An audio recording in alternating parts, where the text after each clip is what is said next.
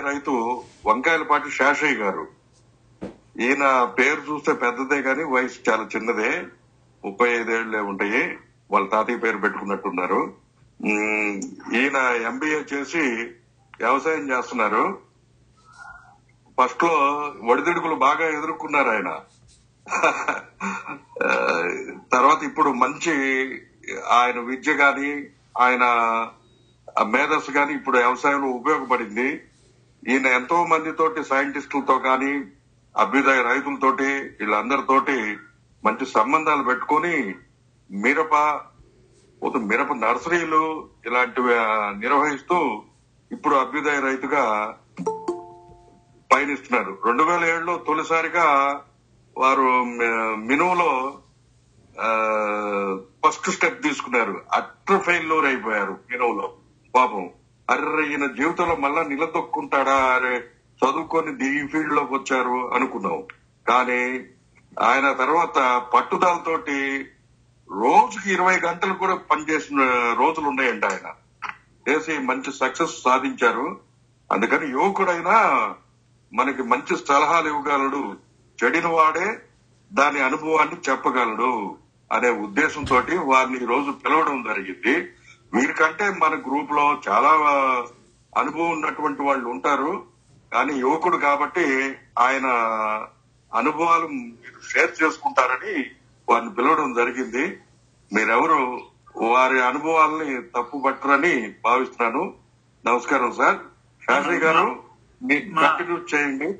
మా దమ్మలపాటి శ్రీనివాసరావు గారు అన్ని మ్యూట్ చేసుకోండి సార్. అన్మ్యూట్ చెప్పండి సార్. సార్ నమస్కారం. సార్ చాలా మంది పెద్దలు ఉన్నారు దీంట్లో మేము చిన్నవాళ్ళం మాటని కూడా కొంచెం భయంగా ఉంటది. మీరేమో అనుకోవద్దు సార్ మీరందరూ. అందరికీ నమస్కారం మొరకొండ బోస్ గారు మా బాబాయ్ గారు బాగా గురువులు మాకు రెండు వేల రెండో సంవత్సరంలోనే బాగా పరిచయం ఆయన అప్పుడు మా ఇంకోల్లో ఉన్నప్పుడు. తర్వాత శ్రీనివాసరావు గారు. అతను రెండు వేల ఏడు నుంచి పరిచయం మాకు నాకు వీళ్ళిద్దరూ కొంచెం నాకు బోసు గారు మంచి గురువుగా ఉండేది అప్పట్లో. ఆ బోసు గారు అనేవారు ఎప్పుడు ప్లాంట్ మీద రీసెర్చ్లు చేస్తూ ఉండేవారు మేము చిన్నప్పటి నుంచి కూడా. ఒక పేరుగా మా ఎంతమంది ఎన్నన్నా కూడా అతని పద్ధతిలో అతను వెళ్తా చాలా బాగా చేసేవారు ఆయన. ఈ తర్వాత మేము చదువుకునేటప్పుడు చిన్నపిల్లప్పుడు అందరూ మమ్మల్ని తిడతా ఉండేవాళ్ళు. మామూలుగా ఏది పొలం పనులు చేస్తారు ఎందుకు తిడతా ఉండేవాళ్ళు. అయినా ఇంట్రెస్ట్గా ఎప్పుడు పొలం పని చేస్తా ఉండేవాళ్ళం మేము. తర్వాత మ్యారేజ్ అయిన తర్వాత రెండు వేల ఏడు కొత్త కోట్లు అక్కడ పోయి కొంచెం వ్యవసాయంలో లాసిపోయి బాగా భారీ స్థాయిలో లాసిపోయాం. ఎప్పుడు కూడా కొత్తగా ఏదో చేయాలనుకుంటా ఉంటాను నేను ఏది కూడా. చిన్నగా మామూలుగా కొద్ది గొప్ప చేయాలని ఈ అందరూ చేసినట్టు చేయకుండా కొత్తగా చేయాలని ఆలోచిస్తా ఉంటా. అట్లాంటి దానికి కొంచెం మా మొరకొండ బోస్ బాబాయ్ గారే కొంచెం మాకు ఆ ఎక్కువగా కొంచెం ప్రోత్సాహం కాకపోయినా ఆదర్శం ఎక్కువగా. దీని మీద నేను రెండు వేల పది నుంచి రెండు వేల పదిహేడు దాకా కొత్తకోట అనే ఊళ్ళో వ్యవసాయం చేశాను సార్. అక్కడ కొంచెం లాస్ పోయిన తర్వాత. కర్ణాటక వచ్చాము ఫైవ్ ఇయర్స్ బ్యాక్ కర్ణాటక వచ్చినాక కొంచెం నర్సరీ ఫీల్డ్ మీద ఫస్ట్ నుంచి కొంచెం అనుభవం మీద ఇక్కడ నర్సరీ సార్ ఈ నా ఈ పదమూడు సంవత్సరాల ఈ అనుభవంలో ఎప్పుడు కూడా కొత్తగా వేసిన విత్తనం ఏది కూడా కొత్త ఏరియాలో కొత్తగా వేసిన విత్తనం యాంటీబాడీగా ఉంటుంది. ఒక మిర్చి గాని లేదంటే ఒక పత్తి వెరైటీ గాని లేదా ఒక మొక్క గాని కొత్తగా ఒక టూ ఆర్ త్రీ ప్రతి విత్తనానికి కూడా యాంటీబాడీ కొంచెం అది నేను గమనించాను ఇన్ని సంవత్సరాల గాను. ఆ దాని మీదే కొంచెం ఎప్పుడు కూడా మిరప కూడా ఇప్పటికప్పుడు కొత్త విత్తనం కొత్త విత్తనం వేసుకుంటా వస్తుంటాను నేను. దాని మీద కొంచెం వేరే వేరే విత్తనాలు ఏదైనా ఒక కంపెనీ కొత్త విత్తనం పంపించింది అంటే ఫస్ట్ శాంపిల్ తీసుకుంటా దాన్ని చేసుకుంటా వెళ్తున్నాను సార్ నేను. దానికి తోటి కొంచెం నర్సరీ ఫీల్డ్ కూడా కొంచెం ఉంది దానికి దీనికి అటాచ్మెంట్ చేసుకుంటా వెళ్తున్నాను సార్ నేను అది. ఆ? చెప్పండి. అది సార్ అంతకంటే నా అనుభవం ఇంకా అందుకని చెప్పలేను సార్ మీ అంత పెద్దవాళ్ళ ముందు మేము. అంటే ఇప్పుడు మిర్చిలో మీకు నార్మల్గా ఎట్లాంటి ఒడిదుడుకులు వస్తాయి? దాంట్లో మీరు ఎలా తట్టుకున్నారు? ఆ కొత్త విత్తనమే కాకుండా ప్రాబ్లమ్స్ వస్తున్నప్పుడు ఏమేం చేస్తున్నారు? వాటి. గురించి మీరు వివరిస్తే బాగుంటుంది. సార్ మిర్చిలో సార్ మిర్చిలో ఎప్పుడు కూడా ఒక రైతుకి అనేది టైం టేబుల్ ఉండాలి సార్. నా అనుభవం ప్రకారం ఇప్పుడు ఒక టైం టేబుల్ ఉండాలి మిర్చిలో రైతుకి. ప్రతి మనం వేసే మందు గాని బలం మందు గాని లేదంటే మన పైన స్ప్రే చేసే కొన్ని ఎరువులు అనేవి కూడా సల్ఫేట్ రూపేణ మారే మొక్కకు పడతాయి అనేది నాకు ఒకసారి బోస్ బాబాయ్ గారు చెప్పారు. ఎప్పుడు రెండు వేల ఆరులో చెప్పారు మాకు ఆ మాట. రెండు వేల ఆరులో రెండు వేల రెండులో చెప్పారు. ప్రతిదీ కూడా సల్ఫేట్ రూపేణ మారి మొక్కకు పట్టిది అని. అది చిన్నది అప్పటి నుంచి మైండ్లో ఉండేదే కానీ ఎప్పుడు కూడా నేను అది చేయలేదు మేము. తర్వాత తర్వాత చేసేటప్పుడు ఏంటంటే ఒక టైం టేబుల్ ప్రకారం ఒక ఐదు రోజులకో వారానికో ఒక మందు కొడుతున్నాం మనం. ఆ టైం టేబుల్ ప్రకారం మందు అనేది కంపల్సరీ కొట్టుకుంటా అంటే మనం ఒక సల్ఫర్ బ్లాక్ సల్ఫర్ ఉంది కదా సార్ అది? అది మొక్కకి చాలా ఉపయోగపడి సార్ ఎప్పుడు కూడా అది. అది రైతులందరూ కొట్టుల్లో వాళ్ళు అర కేజీ ఇస్తారు ఎకరాకి. అది అర కేజీ అనేది కరెక్ట్ డోస్ కాదు అది. కంపల్సరీ ఒక లీటర్ నీటికి ఐదు గ్రాములు. మనం ఎన్ని లీటర్ నీళ్ళైనా స్ప్రే చేయండి. ప్రతి నెల రోజులకు ఒక్కసారి బ్లాక్ సల్ఫర్ కొడితే మొక్కలో ఆరోగ్యం అనేది కొంచెం యాంటీబాడీస్ అనేది ఎక్కువగా ఉంటాయి సార్ అది. అది ఒక అనుభవం నాకు అది. ప్లస్ ప్రతి ప్రతి పదిహేను రోజులకు ఒకసారి ఇవి మామూలుగా ఇప్పుడు ఏ కంపెనీ అయినా కూడా ఈ వేపక సంబంధించినవి ఒకసారి అమావాస్యకు ముందు ఒకసారి పౌర్ణానికి ఒకసారి వేపకు సంబంధించినవి. టెన్ థౌజండ్ పీపీఎం కానీ త్రీ థౌజండ్ పీపీఎం కానీ దానికి సంబంధించినవి కొడితే కొంచెం పురుగులకు సంబంధించినవి దోమలకు సంబంధించి అవి కొంచెం కంట్రోల్ ఉంటుంది ఇక పైన మళ్ళీ మనకి ఈ న్యూట్రిన్స్ లోపాలు అనేది మామూలుగా ఇప్పుడు భాస్కర్ సార్ చెప్పారు ఒక రకంగా. ఇట్లాంటి వాటి గురించి ఏంటంటే మనం ఎప్పుడు కొత్త నెలలో వేస్తుంటాం. కర్ణాటక వచ్చినా అనేది ఎప్పుడు ఏసిన నెలలో వేయం మేము. కర్ణాటక వ్యవసాయంలో. దానివల్ల ఏంటంటే కొంచెం న్యూట్రిన్స్ అనేది ఎప్పుడు కూడా కలుస్తా ఉంటుంది. అది సార్. ఓకే అండి. ఇప్పుడు. మనకి క్వశ్చన్స్ ఎవరైనా ఉంటే అడుగుతారు. మీకైనా భాస్కర్ గారికి కన్నా అలాగా మన ప్యానల్ కూడా ఉంది. ఇప్పుడు సార్ క్వశ్చన్స్ అశోక్ కుమార్ అడగండి. సార్ సార్ శేషయ్య గారు నేను. ప్రవీణ్ సార్. సార్ ఇది ఇప్పుడు మీరు సల్ఫర్ అని చెప్పారు కదా సార్ అది. Cosavet sulphur Cosavet sulphur sir అది? బ్లాక్ సల్ఫర్ అన్నారు. దానికి కరెక్ట్గా అన్ని. కంపెనీలోనూ ఉంది సార్. ఆ, ఓకే ఓకే సార్. అన్ని కంపెనీలో ఉంది. దాంట్లో బ్లాక్ సల్ఫర్ అంటారు సార్. Thiovit okay. కోసావిట్ కాదు థయోవిట్. ఓకేనా? అవును సార్. Okay sir. అదే దాని గురించి కొసావిట్ అనేది దాని నామం. ఉమ్, ఆది ఓకే అది సల్ఫర్ అనేది ప్రతి నెల రోజులకు ఒకసారి ప్రతి మొక్కకి మిర్చికైనా కాటన్ కైనా కూడా మంచిదే సార్ అది. సార్ ఇప్పుడు కాటన్ కైనా కూడా కొడితే ఇబ్బంది కదా సార్ అది? ప్రతి లీటర్ ఐదు గ్రాములు. సార్ పూత పిండి మీద కొడితే ఇబ్బంది సార్? దానివల్ల అసలు నష్టమే ఉండదు సార్. ఆ, ఓకే సార్. ఏమి ఉండదు సార్ అది. అది అపోహే సార్ అది. క్లారిఫికేషన్ అది ఇస్తారు? అపోహే. యా. Okay sir. సరే అండి ఇప్పుడు ఆది లక్ష్మి గారు ధరంపూరి ఆది ఆదిలక్ష్మి ఆది లక్ష్మి గారు మీ క్వశ్చన్ అడగండి. అన్మ్యూట్ చేసుకోండి. యలమది అప్పారావు గారు మీరు అన్మ్యూట్ చేసుకుని మీ క్వశ్చన్ అడగండి సార్ అందరికీ నమస్కారం సార్ శేషయ్య గారు ఒక సల్ఫర్ గురించి కాదండి. తోట వేసిన దగ్గర నుంచి చివరి వరకు ఎరువులు యాజమాన్యం ఇప్పుడు వచ్చే తెగుళ్ళు ఎక్కువ ఉన్నాయి. వాటి గురించి కూడా కాస్త వివరిస్తే బాగుంటది. సల్ఫర్ అనేది పూత దశకు వచ్చిన తర్వాత వాడొద్దని అంటారు సార్. పూత దశకు వచ్చిన తర్వాత సల్ఫర్ అనేది వాడొద్దు అనేది సార్. సార్ మీరు చెప్పింది కరెక్టే సార్. మిర్చి పంట అనేది ఎప్పుడు ఇప్పుడు అది వీడియో ఆఫ్ చేసుకోండి సార్. మీరు శేషయ్య గారు వీడియో ఆఫ్. చేసి జస్ట్ రెగ్యులర్ మాట్లాడండి. కనెక్టివిటీ సార్ ఆ, చెప్పండి సార్ నుంచి ప్రతిరోజు కూడా. పూతలోనే ఉంటుంది. ప్రతిరోజు కూడా పూతలోనే ఉంటుంది వచ్చిన తర్వాత ఈ టైంలో అనేది పూత ఉంటుంది, ఈ టైంలో. ఉండదు సార్ అది కాదు సార్ అది అది అది అది- రాంగ్ సార్ అది ఎందుకంటే సల్ఫర్ ఎప్పుడైనా సార్ అది ఓకే సల్ఫర్. మేము అనేది- ఖాతా దశలో వచ్చినప్పుడు సల్ఫర్ కొట్టకూడదు అనేది ఒకటి ఉన్నది. రెండోది ఏంటంటే బూడి తెగులు ఆశించినప్పుడు ఎక్కువ కొడతాం. కాదు సార్. ముడతలకు ఎక్కువ కొడతాం. అంతే తప్ప ఒక్క సల్ఫరే కాకుండా వచ్చే తెగుళ్ళ గురించి మీ అనుభవం చెప్తున్నారని మేము ఆశిస్తున్నాం సార్. సార్ ఒక్క ఏరియా ఓకే సార్ ఒక ఏరియాని బట్టి ఒక సలహా సార్ బోస్ గారు ఏదో కామెంట్ చేయబోతున్నారు. బోస్ గారు చెప్పండి సార్. సార్ సల్ఫర్ ఎప్పుడు మనకు ప్రమాదకారి కాదు. అయితే ఏంటంటే గతంలో ఫస్ట్లో ఇనిషియల్ స్టేజెస్లో లైమ్ సల్ఫర్ ఒకటి వాడేవాళ్ళం. అది బేసల్ అప్లికేషన్స్కి మాత్రమే వాడేవాళ్ళం. అది కొంచెం టాక్సిక్గా ఉంటుంది స్కార్చింగ్ వస్తుంది. ఇప్పుడు నవే డేస్లో అసలు మనం ఆ సల్ఫర్ ఇవాళ మనకి దొరకని కూడా దొరకట్లేదు. గ్రాన్యుల్ ఫామ్లోనే దొరుకుతుంది. ఇది బేసల్ అప్లికేషన్లో వేసేటువంటి సల్ఫర్ మనకి ఫాలియర్ స్ప్రే మాత్రమే మార్కెట్లో ఉంది. అది మీరు ఎంత స్ప్రే చేసినా ఇబ్బంది ఏం రాదు. దేర్ ఇస్ నో స్కార్చింగ్ కాబట్టి మీరు రైట్ చేసినటువంటిది మనకి ఇష్యూ కాదు ఇప్పుడు. అది మనకి సమస్య కాదు అసలు. కంటిన్యూ ఒక్క నిమిషం సార్ ఇప్పుడు మనం డిస్కషన్ లా కాకుండా కొంచెము మనకి ఎక్స్పర్ట్స్ కూడా ఉన్నారు తర్వాత వస్తారు. దీన్ని కరెక్ట్గా వారి అవగాహనలో కూడా మనం విందాము. సుధాకర్ రెడ్డి గారు మీ క్వశ్చన్ కామెంట్ ఉంటే అన్మ్యూట్ చేసుకొని చూడండి. నా పేరు సుధాకర్ రెడ్డి అందరికీ నమస్కారం. మాకు ఒక డెబ్బై ఎకరాలు ఉన్నాయండి. ఉన్నాయని నేను చెప్పుకునేది కాదు. మా మూడు రకాల విధానాలతో మా పంటలు జరుగుతాయి. ఒకటి మెట్ట పంటలు ఒకటి ఇరిగేషన్ వాటర్తోను ఒకటేమో వరి పంటలండి. మూడు రకాల అనుభవం నాకుంది. మీరు ఇందాక సల్ఫర్ అన్నారు కాబట్టి దాని మీద నేను మాట్లాడాల్సి వస్తుంది.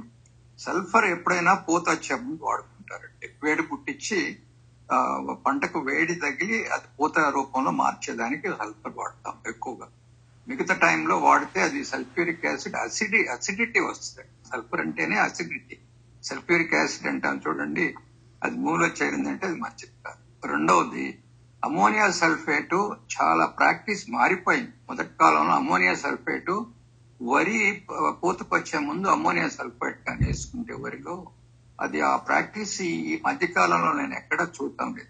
అది అమోనియా సల్ఫేట్కి నీమ్ గాని కలిపి అసిడిటీ పోగొట్టుకునే దానికి రెండు కలిస్తే అది ఈ పూత కూడా ఎక్కువ వచ్చి వరిలో ఎక్కువ దిగుబడి వస్తుంది అనేది నా అనుభవం. అది సల్ఫర్ గురించి. రెండవది ఆయన ఇందాక భాస్కర్ రావు గారు మంచి విషయాలు చెప్పారు సాయి గురించి. నా అనుభవంలో నేను ఈ మధ్య చేసిన కొన్ని కొత్త విధానాలు ప్రాక్టీసెస్ నాకు మంచి ఫలితాలు ఇచ్చినట్టుగా నేను అనుకుంటున్నా. అది పూత రూపంలో కాత రూపంలో తెలిస్తే వాటిని వ్యాలిడిటీ చేసేదానికి యూనివర్సిటీకి చెప్పుకునే దానికి వీలవుతుంది. ఇంతవరకు మాకు కీటకాల బాధ కూడా తప్పిపోయింది. నిరోధక శక్తి బాగా పెరిగింది. ఏమంటే మేము వినిపిస్తుందండి?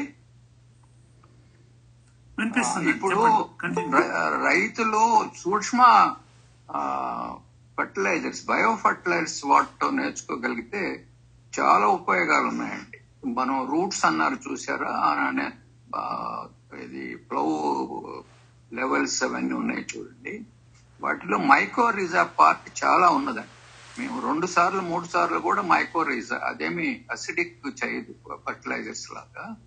ఇప్పుడు ఒక్కసారి మేము ఒక చుట్టూత గాడి కొట్టి మామిడి చెట్టు చుట్టూత ఇందాక అన్నారు చూడండి అది సిక్స్ ఇంచెస్ కన్నా దాటి కొట్టమండి. ఎందుకంటే ఉన్న చిరు వేర్లు దెబ్బ అవి ఒక అందుకు మంచిది దెబ్బకొడితే ఒక అందుకు చెడు. మొదట్లో కానీ కొడితే అది ఏరేషన్కు ఉపయోగపడుతుంది. ఆ చిరు ఏర్లను కానీ మనం టచ్ అయితే. మరి దాటి కొడితే ఏర్లే తెగిపోతాయి. కాబట్టి మనం అర్థం చేసుకోవాల్సిన సబ్సాయిలర్ ఇక్కడ మ్యాంగోలో వాడనే కూడదండి subsoiler nine inches to one foot వరకు పోతుంది. అంటే పన్నెండు ఇంచుల వరకు పోతుంది. ఆ పన్నెండు ఇంచులు పోయినప్పుడు మనం ఆ సిక్స్ ఇంచెస్ లేయర్ దాటిపోతున్నాం. ఇందాక ప్లవ్ అన్నారు చూడండి అది ఆ ఏరియా దాటిపోతుంది. అది మంచిది కాదు. సబ్సాయిలర్ అనేది ఇక్కడ మ్యాంగోలో వాడుకోకూడదని. రెండవది కందికి వచ్చినప్పుడు సబ్సాయిలర్ ఏంటి మేము సబ్ సబ్సాయిలర్ వేసి కందిలో వేసాం. అప్పుడు ఆ వర్షాలు పడ్డ సంవత్సరంలో సబ్సాయిలర్ వేసినప్పుడు భూమిలోకి నీళ్ళు బాగా లాక్కొని భూమి పొరల పైన పోయి దాటిపోకుండా అదేమవుతుందంటే ఎరోజన్ అవుతుంది కొంత సాయిల్ బాగా లేకపోతే ఎరోడ్ అయ్యి ఆ భూమిని కొట్టుకొని పోతుంది. అదే సబ్సాయిల్ వేసి ఆ భూమి ఆ వర్షం వచ్చినప్పుడు లోపల భూమి పొరల్లో లాక్కొని అది ఇది చేయటం ఉంటుంది. రెండవది టూ ప్లవ్ కూడా వాడతామండి మూడు సంవత్సరాలకు ఒకసారి. ఎందుకంటే దాంట్లో ఉన్న పురుగు పుట్ర కూడా ఆ లేయర్ బయటకు వచ్చి మన సూర్యుడి సూర్యరశ్మికి నశిస్తాయండి. అంటే కెమికల్గా ఫిమిగేషన్కు సమానం. కొందరు ఏం చేస్తారంటే శాస్త్రవేత్తలు ఫిమిగేషన్ ఈ మన మిర్చికి కానివ్వండి పసుపు కానీ ఫిమిగేట్ చేసి ఆ లోపల ఉన్న ఆ, పురుగు పుట్రాన్ని నశింపజేసేదానికి అది ప్రయత్నం చేస్తారు. ఫిమిగేషన్ లేనప్పుడేమో రెండు నాగాళ్ళు వేసుకోవాలి. అది అదండి అది అది సాయిల్ దీంట్లో ఇప్పుడు రెండోసారి కూడా మేము మైక్రోరైజా వేస్తున్నాం. ఒక్కసారితో చేయకుండా రెండోసారి చేయటంతో ఉద్దేశం ఏంటంటే ఇది ఒక బ్యారియర్ కింద తయారు చేస్తుంది. ఇది పొరలు పొరలు పొరలుగా ఈవెన్ ఐదు పది ఫీట్లకు కూడా పోతుందండి మైక్రోరైజా అంటే సూక్ష్మ రంధ్రాలు అగ్రిగేట్స్ నుంచి లోపలికి వెళ్ళిపోతుంది. పోయి లోపల నుంచి న్యూట్రియంట్స్ అంతా బయటకు లాపేస్తుంది అది ఒకటి. న్యూట్రియంట్స్ని తీసుకొని భూమి పొరల్లో నుంచి తీసుకురావటమే కాకుండా చుట్టుపక్కల దాని నెట్వర్క్ లాగా మన ఎల- ఎలక్ట్రానిక్స్ నెట్వర్క్ ఎట్లుంటుందో అట్లా నెట్వర్క్ భూమిలో ఏర్పరిచి అంటే దాన్ని ఏమంటారంటే ఫుడ్ వెబ్ అంటారు. అంటే ఫుడ్ వెబ్ అనేది అన్ని రకాల క్రిములు కీటకాలు అన్ని కూడా ఆ వెబ్లో ఉంటాయి. వీటికి మైక్రోరైజా ఇది ఎక్స్క్యూజ్ మీ.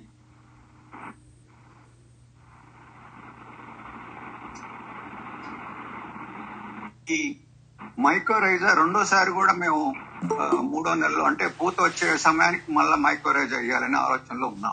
అంటే అది నష్టమే లేదు. భూమి పొరల్లోకి పోయినప్పుడు లోతు పొరల్లో నుంచి నీళ్ళు మన న్యూట్రియంట్స్ అన్ని కూడా బయటకు తీసుకొస్తుంది. అంటే ఆ, చిన్న మోక్షం చిన్న దాంట్లో మోక్షం. అంటే చిన్న పనులు తెలుసుకోగలగాలి రైతు. చిన్న విషయాలతో పెద్ద పనులు చేసుకునే నాలెడ్జ్ మనం తీసుకురాగలిగే చాలా బాగా. చెప్పారు సుధాకర్ రెడ్డి గారు. మీరు ఏ ఏరియా సార్? మీరు ఎక్కడ ఉంటారు మాది కొడంగల్ దగ్గర వరంగల్ దగ్గర ఎప్పుడు కూడా ఎప్పుడు కూడా ఈ మూడు పది పది సంవత్సరాలలో ఎప్పుడు కూడా నష్టపోయింది. మరి అడగొచ్చు. మీరు అంతా మీరు అన్నారు చూడండి. ఇక్కడ ఎవరు మనగాళ్ళు లేరు. చేసుకున్న దాన్ని బట్టి మన ఇది బయటకు వస్తుంది. సూక్ష్మాలు తెలుసుకొని ముందుకు పో చాలా అంతే తప్ప ఇక్కడ నేను గొప్పోడిని నీకు తెలియదు నాకు తెలుసు అనే మాట కాదు. లేదండి చాలా బాగా చెప్పారు. ఇప్పుడు దమ్మల్పాటి శ్రీనివాసరావు గారు మీరు ఏమైనా క్వశ్చన్ కామెంట్ చేయదలుచుకున్నారా అవును ఉంది సార్. చెప్పండి. ఈ రోజు మన దండా వీరాంజనేయులు గారు ప్రకాశం జిల్లా బొబ్బేపల్లి గ్రామస్తులు వారు మిరపలో మంచి ఎక్స్పర్ట్ పోతే అగ్రికల్చర్ సైడ్ అగ్రికల్చర్ బిఎస్సి కూడా చదువున్నారు. వారు ఒక ముప్పై సంవత్సరాల నుంచి మిరపలో మంచి అనుభవం ఉన్నారు. వారిని నేను ఇప్పుడు చూడలేదు ఇప్పుడే చూశాను. మన మిరప మీద సమస్య మీద గతంలో మన మాజీ ముఖ్యమంత్రి రోసే గారి చేతుల మీదుగా వారు సన్మానించబడ్డారు. వారి మిరప మీద సమస్యలు వారి నుంచి చాలా సమాధానం రాబట్టుకోవచ్చు సార్. వారు ఉన్నారు వారిని అన్మ్యూట్ చేసుకుని వారి నుంచి కొన్ని క్వశ్చన్లు రాబడదాం సార్. శాసీ గారు పూర్తిగా చెప్పలేకపోయారు మనకి సమాచారాన్ని. సార్ మీరు అన్మ్యూట్ చేసుకుని కొంచెం మీరు మన మిర- మిరప పంట గురించి చెప్తారా సార్? సార్ వారి పేరేమన్నారు? దండా వీరాంజనేయులు గారు. దండ వీరాంజనేయ గారు. సరే అండి ఇప్పుడు వారు అన్మ్యూట్ అయ్యే లోపల ఇంతూరి అశోక్ కుమార్ మీకు ఏమైనా క్వశ్చన్ ఉందా అండి? ఆ సార్ నమస్తే రవి గారు. నా ఇందాక సిగ్నల్ కట్ అయ్యి ఫోన్ ఆగిపోయింది సార్ అది. ఈ మన చేపూరి భాస్కర్ గారు మన చేపూరి భాస్కర్ గారు సాయిల్ దాని చెప్తున్నప్పుడు మా కజిన్ మా కలీగ్ కొలీగ్ ఉన్నాడు కదా, మా కజిన్ ప్రవీణ్ ఇంతకుముందు చెప్పాడు. యాక్చువల్లీ వాళ్ళ క్లాస్లో వచ్చారు భాస్కర్ గారు. కొంచెం నాకు అది అన్ని సాయిల్స్కి ఒకే విధంగా ఉంటుందా? సౌండ్ నెలలకు కానీ ఎర్రదక్క నెలలకు కానీ కానీ కొద్ది వాటి మీద కొద్దిగా విశ్లేషణ నిర్ణయిస్తారేమని చెప్పేసి అడిగేస్తున్నాను. భాస్కర్ గారు వారి క్వశ్చన్కి ఆన్సర్ ఇవ్వగలరా వేరు వేరు సాయిల్స్లో ఆ ప్యాన్ సాయిల్ వేరుగా ఉంటుందా అని అడుగుతున్నారు ఇక్కడ అంశం ఏంటంటే సార్ మనము ఒకటి గ్రహించాలి. నేను మొత్తం సాయిల్ డిస్టర్బ్ చేయమని అనట్లేదు. Part of the soil twenty of the soil disturb చేసుకుంటున్నాం కాబట్టి దాని వల్ల ఈవెన్ క్రౌడ్ మీకు దాని అడ్వాంటేజ్ వస్తుంది. ఈవెన్ ఏమైతే అంటే వాటర్ వినపడుతుందా సార్? ఒకసారి మ్యూ- మ్యూట్ చేసుకోండి సార్ అశోక్ కుమార్ గారు. వారు ఆన్సర్ చెప్పిన తర్వాత ఇంకేమైనా క్వశ్చన్ ఉంటే అడుగుతారు కానీ. చెప్పండి. నేను ఇక్కడ నేను మొత్తం డిస్టర్బ్ చేయమట్లేదు. సౌండ్ నాకు I'm having idea of the sound నేర్లు అయితే ట్వంటీ పర్సెంటే మనకు సబ్సైడ్ అంతా దున్నుకోవడం వల్ల ఒక ఇరవై శాతం టోటల్ మీద అవుతుంది. దాని వల్ల ఏమవుతుందంటే ఈవెన్ వాటర్ అనేది లోపలికి ప్రవేశిస్తుంది సార్ వర్షపాతంలోని ఇప్పుడు దాదాపు మనకు దాదాపు ఒక మీ ప్రాంతంలో ఎంత ఉంది సార్ వర్షపాతము నైన్ హండ్రెడ్ ఎంఎం ఉంటుందా? సార్ ఈ- ఈసారి ఈసారి బాగా పడింది సార్ ఈసారి. సాధారణ కన్నా ఎక్కువ పడింది సార్ అది. ఒక్కసారి మీకు చెప్తాను సార్. ఇప్పుడు ఒక ఎంఎం ఒక వన్ సెంటీమీటర్ పడింది అంటే ఒక నాలుగు వేల లీటర్లు పడ్డట్టు సార్. నలభై వేల లీటర్లు సార్. ఈ నలభై వేల లీటర్లు ఏమవుతున్నదంటే భూములు చౌడు కావడానికి డిజర్టిఫికేషన్కు తర్వాత డిగ్రేడేషన్కి ఈ plough pan is become a great ఇది సార్ కాంట్రిబ్యూషన్. ఎప్పుడైతే మీరు ఇట్లా కట్ చేస్తారో ఈ యొక్క నీరు అనేది లోపలికి వెళ్ళిపోతుంది. వెళ్ళిపోయి మీకు మళ్ళీ ఆ దాని ద్వారా మనకి పైకి వెళ్తుంటే ఈ యొక్క బయోమాంటిల్ డెవలప్ అవుతుంది సార్. బయోమాంటిల్ డెవలప్ అయితే మనకు చౌడు పోతుంది నేల అనేది ఒక మెత్తదనం డెవలప్ అవుతుంది. అర్థమైంది సార్? ఈ యొక్క ఏదైతే కట్ చేస్తామో మనము ఈ యొక్క పంగి ఇందాక సార్ చెప్పారు మన కొడంగల్ నుంచి కృష్ణారెడ్డి గారు సార్? సుధాకర్ రెడ్డి గారు. అయితే చెప్పారు కదా ఈ పంగి లోపల డెవలప్ అయ్యి పైకి వస్తుంటది. అది సాయిల్ డెవలప్ చేయడానికి ఒక వాతావరణం ఏర్పడుతుంది సార్. కాబట్టి అది ఇంకొకటి ఏం చేస్తామంటే మనము వరిలో కూడా ముందు చేసుకోవాలి సార్. ఎప్పుడైతే మనం వేసవి యొక్క పంటలు అయిపోయినాక మనం చేసినట్టయితే వరి నాటేషన్లో కూడా కొంత వాటర్ లోపలికి పోతుంది. ఎందుకంటే ఈ యొక్క లోపట ఉన్న ఈ యొక్క జలావరణాలు జలావరణాలన్నీ అంతరించిపోయినాయి సార్ మనం. అంతరించడం వల్ల ఏమైతుంది? లోపటి నుంచి హీట్ ప్లస్ అంటే ఒక వేడి అనేది ప్రసరణ పైకి వస్తున్నది. సో ఎప్పుడైతే మనము ఈ ప్యాడీ వేసుకున్నాక మనం దాన్ని ఏం చేస్తామంటే కరగడ చేస్తాం. దాన్ని అంటే దాన్ని ఏమంటే దమ్ము చేస్తాం. దమ్ము చేయడం వల్ల మళ్ళీ షీట్ ఫామ్ అవుతుంది. కానీ ఈ లోపల ఏమవుతుందంటే వర్షాకాలంలో మనం కరగడ చేసే లోపల కొంత వాటర్ కిందికి పోయేసి లోపల ఉన్న ఒక ఉష్ణం యొక్క తీవ్రత తగ్గిస్తుంది సార్. తగ్గించడం అనేది మనకి ఇంపార్టెంట్ ఇప్పుడు చేంజ్ చేసి సన్నటి పొరలు ఏమవుతుంది ఇప్పుడు మనము ఫ్రిడ్జ్ వెనకాల ఒకటి నెట్వర్క్ ఉంటుంది సార్ సన్నటి పైపుది. How it supports the fridge యొక్క టెంపరేచర్ చేయడానికి డిఫరెంట్గా నెట్ ఉంటుంది ఒకటి. జాలి ఉంటుంది. తెలుసు కదా సార్ సన్న పైప్ది. సో ఆ విధంగా ఇట్ వర్క్స్. కాబట్టి వాటర్ అనేది లోపలికి పంపించడం మనము కొంత అవసరం. ఏమైందంటే లేకుంటే మనం ఒక నేల ఉపరితలం తయారు కావడానికి ఒక ఐదు వందల నుంచి వెయ్యి సంవత్సరాలు కావాలి సార్ మనకి.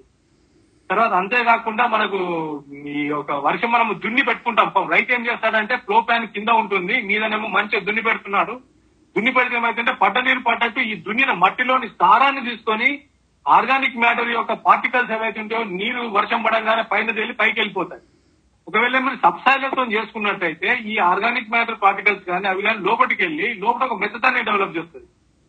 ఈ నీరు అనేది ఆ ఫ్లో అవుతుంది లోపలికి ఫ్లో అవుతుంటది. ఈ మైక్రో పార్టికల్స్ ఉంటాయి ఆర్గానిక్. ఇవి బయటకు పోయే బదులు ఈ కట్లో నుంచి లోపలికి పోతుంటాయి సన్నగా. ఈ యొక్క మట్టి కణాల మధ్య నుంచి కిందికి. పోయినప్పుడు భూమి యొక్క మెత్తదనం వస్తుంది భూమి యొక్క చలవ వస్తుంది సార్. ఇది ప్యాడీ వాళ్ళు కూడా చేసుకోవడం మంచిదే. చౌడు భూములలో ఎప్పుడంటే మనం పూర్తిగా ఎంబిప్లో కానీ అటువంటిది కానీ పెద్ద కింద మీద లోతు దుక్కి చేస్తే ప్రాబ్లం అవుతుంది.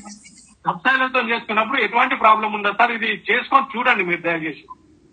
అది క్వశ్చన్ అడిగింది ఏమంటే భాస్కర్ గారు ఇప్పుడు చౌడు పొలాలు పొలాలును ఎర్ర పొలాలు నల్లరేగడి అంతా ఉంటాయి కదా వీటిలో ఏమైనా తేడా ఉందా అని అడిగారండి. రావు గారు నేను నేను టెంపరీ ఆఫ్ ఫర్ లిల్ బిట్ నేను మీరు కంటిన్యూ చేయండి రావు గారు. సరే సార్ దాన్ని. చేసుకోవచ్చు సార్. దాన్ని చేసుకోవచ్చు. ఆ, sir Bhaskar garu. Sir sir. ఇప్పుడు మరి ఈ చౌడు నెలలో ఈ బాగా వాటిలో ఈ మీరు అన్నట్లు మామూలుగా దుంతేనో గడ్డి పోవట్లేదు పై గడ్డి. మేము చెరికేసిన వాటిల్లో దాదాపు మూడు నాలుగు పంటలు ఐదు పంటలు ఉంచుతున్నాం మేము. ఎంతలో దున్నుతున్నారు అయిన తర్వాత కొట్టిన తర్వాత సార్? ఎంతలో దున్నుతారా సార్? అంటే ఎంత మామూలు అడుగు కూడా పోవచ్చు అడిగే అడుగు అడుగున్నర వస్తుంది సార్ అడుగు అడుగున్నర. సార్ ఇక్కడ మీరు దయచేసి. సార్? సార్ సార్ దయచేసి ఒకటి గమనించాలి. సబ్సైలర్ అనేది నలభై నుంచి యాభై సెంటీమీటర్ల పొయ్యేలు ఉంటుంది సార్ అది. పదిహేను నుంచి ఇరవై వేలు ఉంటుంది ఒక సింగిల్ ది డబుల్ దంటే ఒక ఇరవై ఐదు వేలు ఉంటది. సో ఒక బ్రహ్మాండమైన వజ్ర వజ్రాయుధం సార్ మన రైతాంగానికి ఇప్పుడు ప్రస్తుతం పరిస్థితుల్లో. సో అయితే ఏమైందంటే మీరు మీద దున్నుకోండి కొంచెము. ఈ గడ్డి పోవడానికి పది సెంటీమీటర్లు దున్నుకోవడంలో ప్రాబ్లం లేదు. కానీ మీటర్ ఒకటి దీనితోని చేయడం వల్ల చాలా అడ్వాంటేజ్ ఉంటుంది సార్. మీకు అంతా ఇదినప్పుడు ఒక గ్రామం మీద ఒకటి తెచ్చుకొని ఇప్పుడు మిరప రైతులు కానీ పత్తి రైతులు కానీ ఈవెన్ సార్ మనము వేసవి పంట కోసినాక చేసుకున్నట్టయితే ఈ యొక్క నీరు అనేది లోపలికి పోయి నేల యొక్క కింది నుంచి ఉష్ణోగ్రతను తగ్గిస్తుంది సార్. తర్వాత ఇంకోటి అంటే చౌడు భూములను మొత్తం దున్నట్లేదు సార్ మనం. Only ten centi ten to twelve సెంటీమీటర్స్లో pan అంటే లోపల దాన్ని కట్ చేసి సన్నగా ఇప్పుడు సిజేరియన్ లాగా చేస్తారు సార్ అది సబ్ సాయిల్ అనేది సో తల్లికి బిడ్డకు సేఫ్ సో అదే విధంగా